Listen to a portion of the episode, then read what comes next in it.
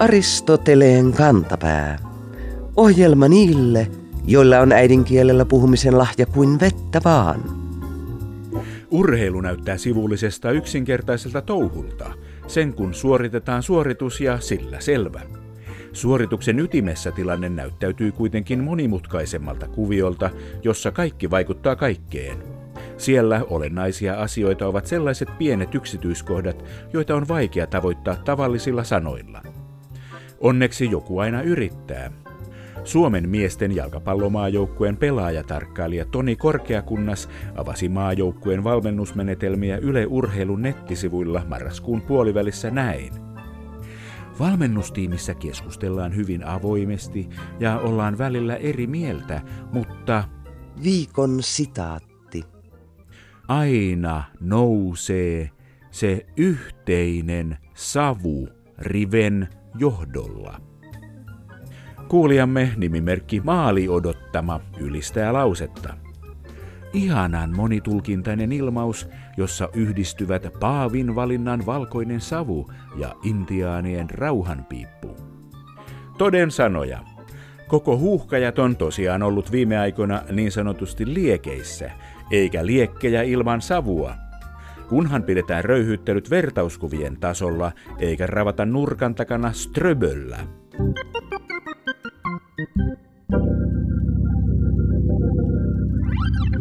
Minun suklaapatukkani. En muista minkä ikäisenä opin koulussa, että on olemassa sellainen asia kuin omistusliite, eli possessiivisuffiksi. Mutta muistan, että onnistuin jotenkin liittämään sen suklaapatukka suffeliin. Vuonna 1966 markkinoille saapunut suffeli oli ehdoton suosikkini silloin harvoin kun mukulana suklaapatukkaa sain syödäkseni. Se oli silloinkin yksi halvimmista patukoista ja sen valttina oli muihin töhnäisiin tapauksiin verrattuna vohvelikeksin tuoma rapeus ja lehtevä ilmavuus.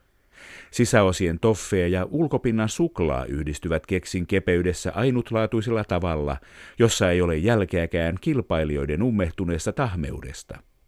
Suffelin ja suffiksin alussa on neljä samaa kirjainta, mutta muuten sanat eivät oikeasti liity toisinsa mitenkään. Suffelinimen taustalle voi ajatella afroamerikkalaiselle musiikille, bluesille ja jatsille tyypillisen shuffle-rytmin, joka on myytin mukaan syntynyt vanhojen rautateiden kiskojen saumojen kolinasta junan kulkiessa. Suffiksi tarkoittaa lisuketta, joka tulee sanan perään, takaliitettä.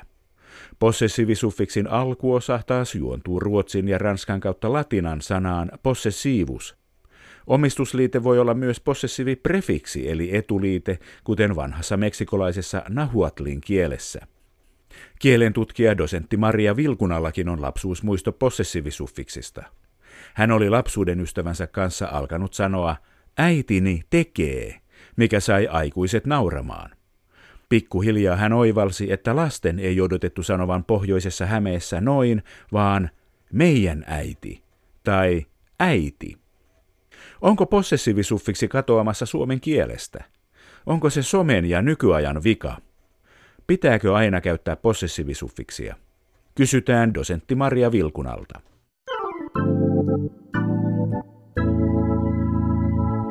Minun sonera oli mainos, joka häiritsi monia. Pitää olla minun sonerani, ärisivät nämä ihmiset. Toisille asia taas on se ja sama. Dosentti Maria Vilkuna – pitääkö nyt olla huolissaan, onko possessiivisuffiksi eli omistusliite katoamassa suomen kielestä? No en mä nyt huolestumisesta tiedä, en mä ainakaan ole yhtään huolestunut, mutta tietysti possessiivisuffiksit vähän on ollut vähenemään päin näillä main aika kauankin jo, että voihan ne olla vieläkin vähenemään päin. Mikä tämän possessiivisuffiksin tai siis omistusliitteen historia on? Onko se ollut suomen kielessä aina vai onko se tullut suomen kieleen? Se on todella ollut aina. Kukaan ei ole ainakaan yrittänytkään väittää, ettei se olisi kuulunut jo uralilaiseen kantakieleen, koska kaikissa etäsukukielissäkin on possessiivisuffikseja. Se on siis hyvin yleinen systeemi tässä kielikunnassa. Onko se yleinen systeemi kaikissa kielissä? Joo, suhteellisen yleinen. World Atlas of Linguistic Structures on sellainen laskelma, Ja siitä käy ilmi, että possessiivisuffiksit on toisiksi yleisin systeemi tällaisen rakenteen merkitsemisessä niin kuin maailmankielissä. Jos me ajatellaan tämmöistä perusasiaa, niin kuin Pasin kengät, niin yksi tyyppi on se, että se omistaja on jossain muodossa, jota sanotaan vaikkapa genetiiviksi, niin kuin Pasin kengät.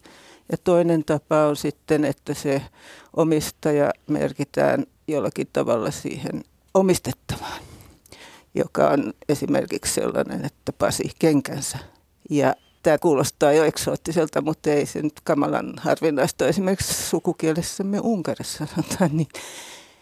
Ja sitten on sellainen, että se merkitään molempiin.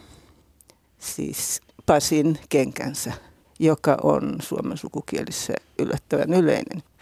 Merkitään omistajaa, merkitään omistettavaa, merkitään molempiin. Ja nyt tällä laskutavalla, niin kuin Suomessa on se ensimmäinen tapa. No neljäs on sitten, ettei kumpaakaan, vaan ne molemmat on ihan, ne vaan on. Ne ei ole indoeurooppalaisten kielten keskuudessa kovin yleistä. Niin kuin tiedetään, niin eihän niin kuin Euroopan kielissä sitä ole. Saksa, Ruotsi, Ranska, Espanja. Se on joko joku S tai joku muu taivutusmuoto tai sitten voi olla prepositio of John. Näissä muissa suomen sukuisissa kielissä, muun muassa Virossa, on myös possessiivisuffiksi. Ei. Ei ole. Ei ole hävinnyt. Mutta se on ollut siinä aikoinaan. No, tämäkin on hyvä kysymys, että mistä alkaa viron kieli. Nimittäin, jos jokin piirre häviää kielestä jokin taivutuselementti tai semmoinen, niin ei se häviä niin, että tsup, vaan se häviää niin, että siitä jää aina jäänteitä erilaisiin asioihin. Esimerkiksi semmoisiin sanoihin, joita enää ajatellakaan, että ne sisältäisi tämmöisen elementin, niin silti se voi jäädä se muoto sinne. Onko omistusliitteellä sitten niin kuin tapana kadota kielistä, joissa se on? Dosentti Maria Vilkuna. Itämeren suomalaisessa kielissä tämmöinen tendenssi kyllä ihan selvästi on, koska nyt kun mitä tahansa katsoo, me katsoin Websän kielioppia, niin siellä sanotaan, että possessiivisuffiksia kyllä esiintyy, mutta hyvin harvoissa yhteyksissä. Sitten mä katsoin yhtä tietolähdettä, jossa kerrottiin karjalan kielestä, niin siellä sanottiin aika samaa. Eli siis harvinaista, harvinaista. Sitten katsoin yhtä lähdettä Pohjois-Saamesta ja siellä sanottiin, että kyllä niitä on, mutta aika harvoin käytetään. Ja sitten on semmoinen kuin liivi, niin sieltä on myös ilmeisesti hävinnyt kokonaan. Että tämmöinen tendenssi tällä seudulla on ollut. Ja kun vertaa esimerkiksi Unkariin, niin mun tietääkseni sieltä on mihinkään lähtenyt. Siellä on aika elinvoimainen. Mutta täällä päin ei. Älä kysy miksi. tai Olin kysy juuri- vaan, jos haluat. Miksi näin? Joo, siis nämä on aina semmoisia. Johtuuko se No naapurikielistä se on siitä? aika, aika todennäköistä, että siis kieliympäristö vaikuttaa. Ja tässähän nyt on sellaisia kieliä ympärillä, jotka ei sitä tämmöisellä suffiksilla, eli siis päätteellä ilmaise. Niin onhan se nyt ihan todennäköistä. Siis idässä Venäjä ja sitten meillä on Ruotsi ollut ja Virossa Saksa. Se on jännittävää, että kielet vaikuttavat toisiinsa, paitsi lainasanulilla, joka on aika helposti havaittava, mm. myös tällä tavalla salaisesti, että Joo. näitä rakenteita Joo. aletaan pikkuhiljaa mukauttamaan Joo. ympäristöön. Se onkin jännittävää, koska ne kieliopilliset asiat, niin ihmiset ei yleensä niitä tiedosta. Ja silloin se lainautumisen mekanismikin on vähän toisenlainen.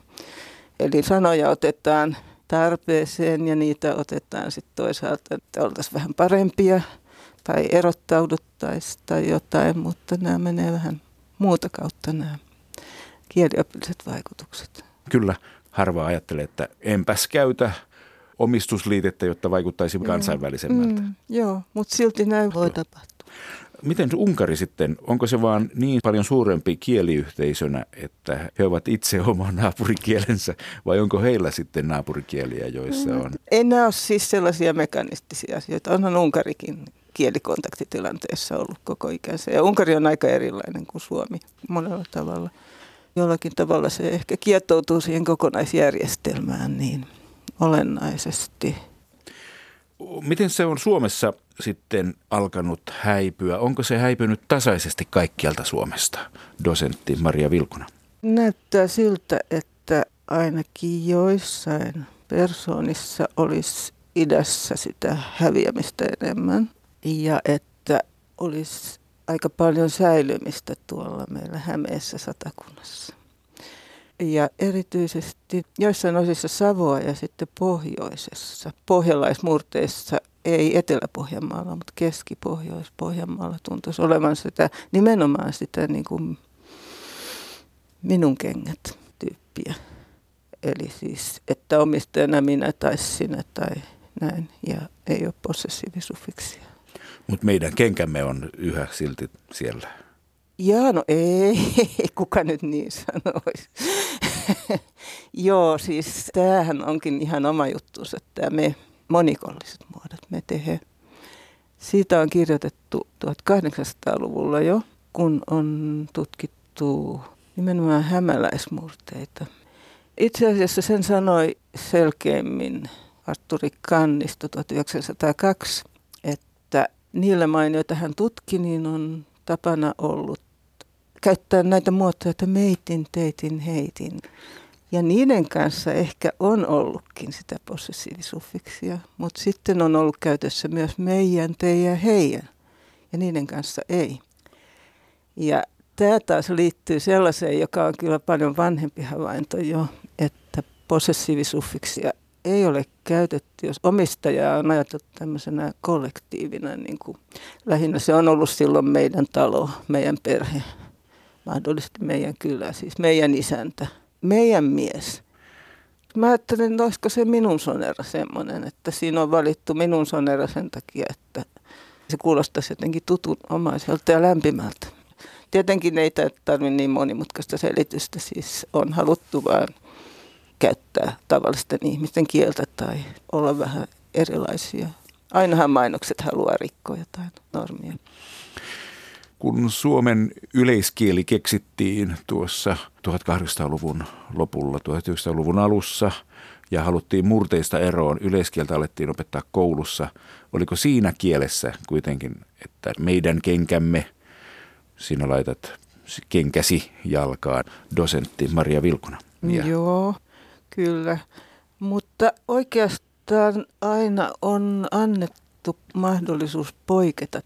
Esimerkiksi Saarimaan kielenopas, josta mulla on 67 ilmestynyt versio, joka on jo seitsemäs painos, on erittäin ankarasti sillä kannalla, että on kamalaa jättää omistusliitteet pois. Huolimattomassa kaupunkilaiskielessä on nykyään tavallista seuraavanlainen omistusliitteen poisjättäminen. Mun kirja jäi kotiin. Tällaista esiintyy korvaa loukkaavana toisenaan myös runoudessa, vieläpä hyvässäkin loppusoinnon takia.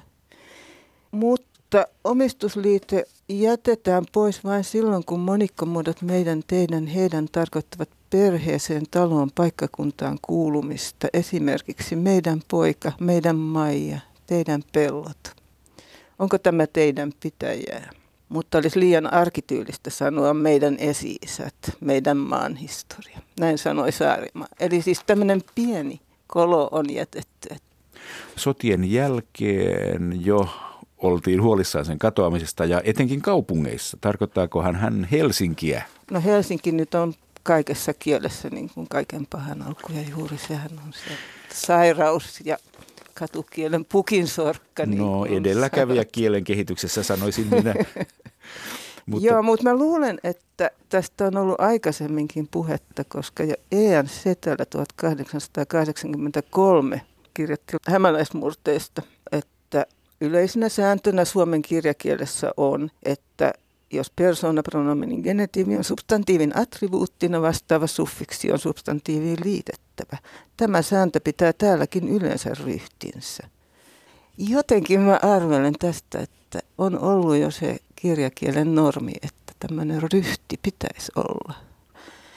Tässä on useitakin asioita, jotka liittyy tähän possessiivisuffiksiin, mutta siihen liittyy tämmöinen normi kuin, että minä, sinä, me, te tapauksissa – ei pitäisi sitten yleensä panna sitä genetiiviä sinne mukaan, sitä minun, sinun. Se liittyy siihen normiin, että persoonapronomineja ei pitäisi panna kamalan usein ilmi, esimerkiksi subjektina.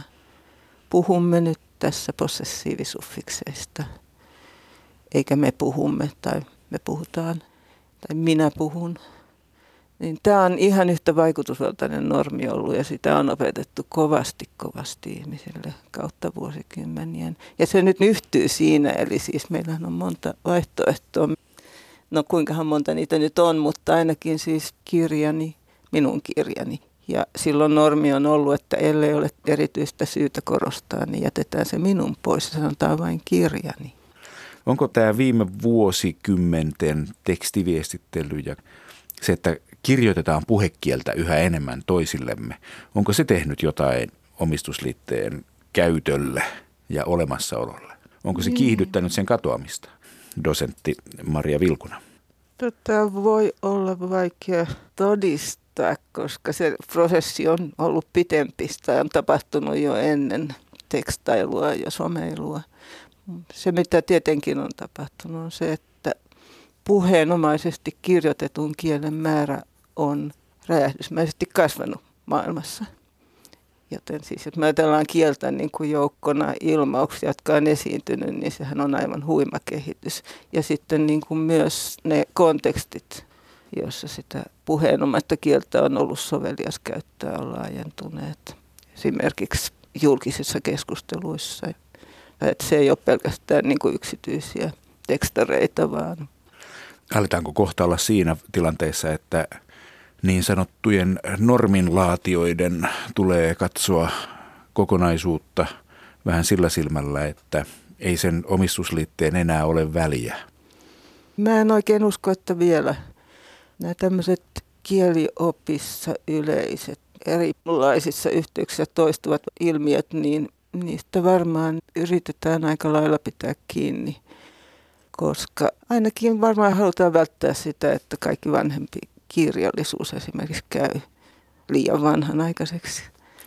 Että joku yksityinen pieni normi voidaan niin kuin heittää yli laidan, niin kuin joku alkaa tekemään, ei siitä ole mitään ihmeempää seurausta tai haittaa kenellekään, mutta sitten ehkä vähän voi pelätä, että mitä seuraa, jos nämä omistusliitteet jotenkin, niiden pois jääminen sallitaan. Sitä paitsi eihän nyt kokonaan ole jäänyt pois. Kyllähän niitä käytetään. Yksi, missä ne elää, on käyttö, jota voi sanoa refleksiiviseksi. Samassa lauseessa on mainittu sama henkilö kaksi kertaa. Se ei ole tavallista, mutta jos se tehdään, niin sitten pitää se toinen jotenkin erikseen merkata. Esimerkiksi mä yllätin itseni. Sä et yleensä sano, mä yllätin minut. Saati sitten, että Pasi yllätti Pasin, vaan Mä yllätin itseni. Huom, siellä on possessiivisuffiksi, itteni. Mahtavaa. Juhu! Yes. Ja sitten toinen, tämä on vähän monimutkaisempi tapaus, että jos nämä kaksi onkin tekijä ja omistaja. Mä hukkasin kenkäni, Pasi hukkas kenkänsä. Niin kyllä mä luulen, että tämä on melko vahvoilla vielä. Tuntuu jotenkin äärimmäiseltä, että se hukkasi sen kengät. Etenkin, jos se olisi yksiköstä. Se hukkasi sen kirjan koska mistä mä tiedän, että ketä nyt tarkoitetaankin, omistaja vai oliko se vaan se tietty kirja, mistä puhutaan. Jos me otetaan se hukkas kirjansa, niin se on itsestään selvää, että nyt omistaja ja subjekti oli sama. Aristoteleen kantapään yleisön osasto. Aristoteleen kantapään Facebook-ryhmän jäsen Maisa aloitti ryhmässä mielenkiintoisen keskustelun. Maisa pohti, mitä vihanneksia tai muita kasvikunnan edustajia löytyy kuvaamaan ihmisen tunteita ja tekemisiä. Itse hän antoi esimerkit lanttu leikkaa, kurkkua kuristaa, ottaa kaaliin. Rehottava keskusteluketju sai Aristoteleen kantapään toimittajan hilloamaan Ullan Esan, Sinin ynnä muiden ryhmän jäsenten hedelmistä yhteenvedon. Maailmaa ei kannata katsella naama nauriina, vaan asioista olisi parempi olla aivan pähkinöinä. Töissä on hyvä olla tarkkana kuin porkkana ja siveyden sipuli, vaikka joskus potuttaa, on aivan naatti ja kaktuskurkussa. Jos vapaa-ajalla kuntoilee, saa ruista ranteeseen. Vaikka välillä lenkkipolulla olisi tatti otsassa, ei kotona saa ratketa juomaan kuin sieni, sillä se maksaa mansikoita ja siinä voi käydä ohraisesti. Ihmisen tunteita ja tekemisiä kuvaavia vihanneksia ja kasvikunnan edustajia voi ilmi antaa vielä lisää, mutta vaikka olisi kuinka pippurinen luonne, kannattaa olla vetämättä hernettä nenään. Jatketaan siis suuvehnäsellä.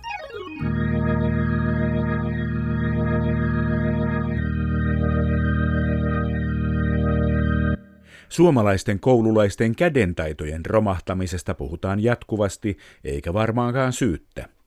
Työelämässähän kädentaitoja ei enää tarvita niin monipuolisesti kuin menneinä aikoina, mutta kuten evoluutiosta olemme oppineet, ihmisestä tuli ihminen, kun kädentaidot kehittivät aivojen koko ja toimintaa. Samalla tavalla jokainen ihminen tarvitsee kehittymisessään käsien ja aivojen yhteisharjoituksia. Mutta kaikkialla taidot eivät pelkästään taannu. Kuuntelijamme vanha ope Sylvi H. luki marraskuun lopulla aamulehdestä jutun tamperelaisen koulun jouluaskarteluista. Juttu kertoi, että Viikon fraasirikos. oppilaat pujottavat styrokspalan toisensa jälkeen neulan läpi. Vanha ope Sylvi H. ihailee. Kyllä on taitavia ekaluokkalaisia nykyään. Ei vaan minun aikanani viime vuosisadalla saatu styroks palaa pienen neulan silmän läpi, vaikka neula kyllä sujahti styroksin läpi. Aristoteleen kantapään kieliteknisten fraasikäsitöiden välinevaraston hoitaja uskoo kuitenkin, että kyseessä on kirjoittajan hätäilystä aiheutuvan lipsahduksen tuottama harhakäsitys eikä oikea taito. Toimittaja on siis syyllinen Suomen koulujen opetussuunnitelman tuottamukselliseen väärentämiseen, ja rangaistuksena tämmöisestä on luonnollisesti opetussuunnitelman mukaiset huomautus, nuhtelu, puhuttelu, kasvatuskeskustelu ja huoltajille ilmoittaminen.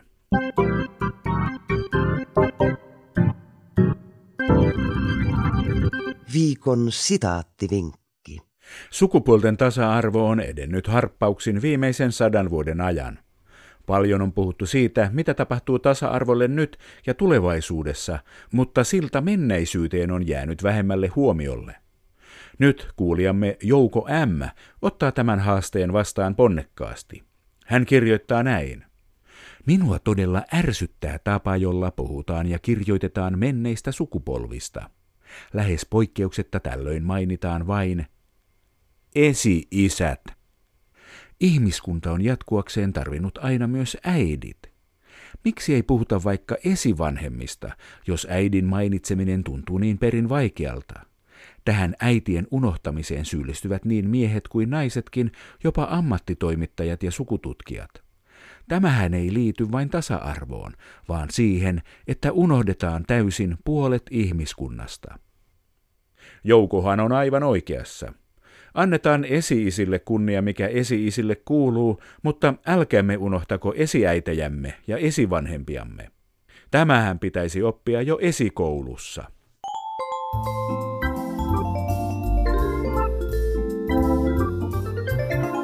Kerro Aristoteleen kantapäälle, mikä särähtää kielikorvassasi.